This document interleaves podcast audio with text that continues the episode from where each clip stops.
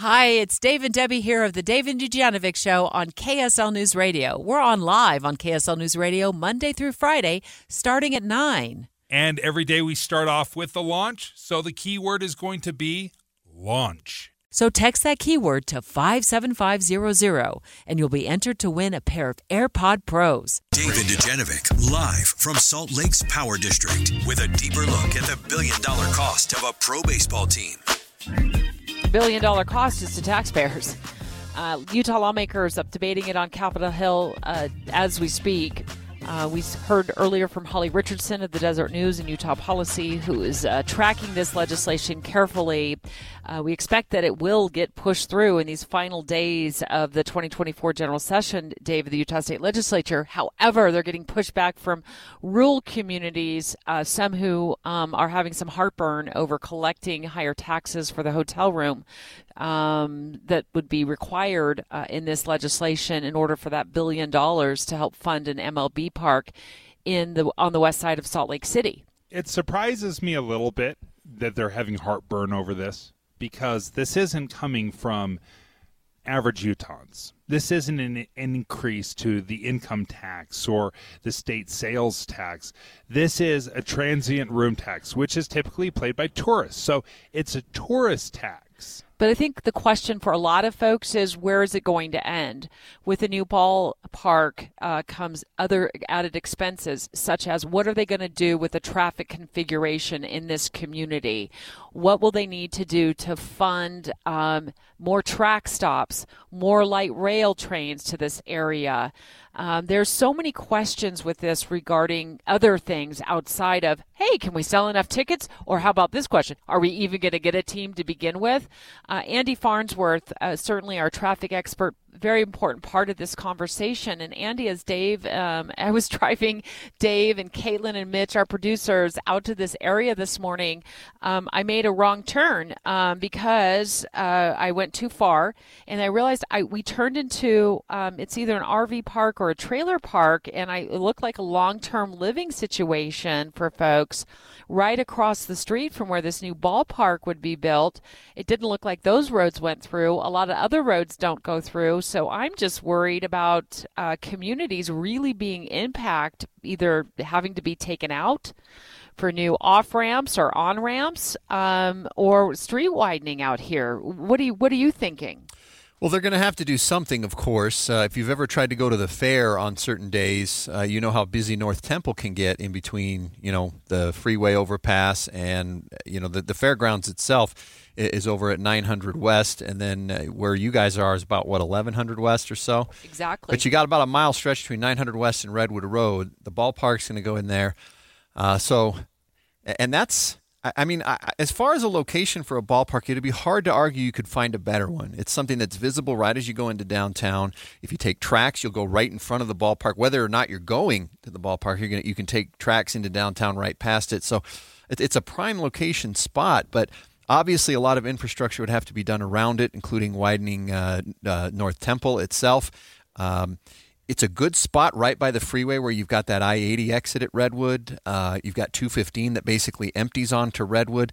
I mean, it's it's a good location, but yeah, something would have to be done. Uh, have you tried to go to an RSL game they've still got to fix that situation with yeah. traffic trying to get to 90 south and over onto State Street. Well, so, you get trapped on a frontage road on that in that situation. It takes you right by like classic skating and everything. Yes. You know what I mean? And I that mean, could happen, like getting turned around in the neighborhood, like you said, yeah. Debbie, could definitely happen to somebody. Although I think by the time we had a ballpark that was built and that was ready to receive people, other things will have taken place. But yes there is a potential for impact. That I, did you turn into the KOA campground? Is that what you turned into? I think into? we probably did. Okay. I, I was driving. Um, I was uh, my obviously my lookout folks were sleeping at, the, but yeah, I think it was a KOA campground or something of that nature. It looked to me like Dave said it looked like long term a long term living situation.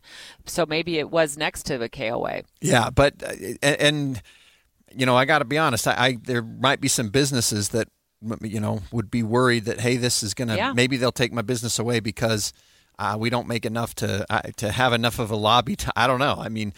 Oh, I would say so. There's certainly some businesses that have been along well, here for impacted. a long time. Yeah. Well, but the only impacted. thing we can't do is we can't assume that it's going to look like it does right now when the once they start building and everything like that. I mean, even the construction is going to impact the businesses, and um, you know, there's just there's a lot up in the air. But to bring in something as big a uh, uh, big a deal is maybe the wrong word, but something with as big of a impact for good and or or ill, it's going to have to make some changes.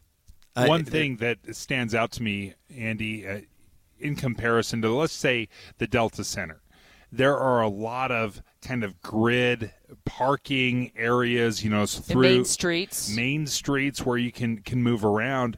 Down here uh, on the west side, they don't have the same through streets and grid uh, layout that they do on on the other side of I-15. Well, but you got to think in different terms as well. Now in Utah, we're so used to driving everywhere and wanting True. to park because we want the convenience of that. And I'm not saying that as a positive or negative. That's just how we think, and I'm one of those people. But uh, have you ever been to a Yankees game at Yankee Stadium, I Dave? went last. I went last summer. Also- did you Subway. drive to it or did you take the train? we took an Uber just out of convenience, Oh, so we were going to take the subway. Right, and and I really think that that having a TRAX line already built in front of the location where this is going to go. I mean, think about how many True. people take TRAX to the U of U football games, and how much you know that. Mm-hmm. What that does is that opens parking all across the valley essentially for you to park Yep. at, and then take the train to the games. And I think that would be where the big advantage would come from is you wouldn't necessarily need to build huge amounts of parking lots or dem, uh, you know knock things down because you already have a train line that runs right in front of where the stadium would be. Andy, thank you. Uh, and you're absolutely right. Uh, there's a drop off uh, for FrontRunner. So the FrontRunner train has a North Temple exit. So it's very easy to get off on FrontRunner, jump on the TRAX line, and then you'd head right to the, the stadium. It's even walkable from the the train. Uh, Dave and I broadcasting live from what is supposed to become uh, the Major League Ballpark um, Stadium in the community. We're in the same zip code. We are across the street at the Utah State Fairpark. We've got a ton of coverage lined up for our 10 o'clock and our 11 o'clock hour about this very issue. Dave has been looking into the uh, economic impact and some of the economic issues and problems that stadiums have brought to other communities. We're often sold on, on these as, hey, this will bring a lot of economic development to the area. Dave has been looking into that angle. He's got some excellent information to share. I'm also going to be looking into what happened uh, in the Phoenix area when uh, the NFL team, the Cardinals, wanted to build a stadium. And folks, that was a 20 year long debacle. More in the 10 o'clock hour next.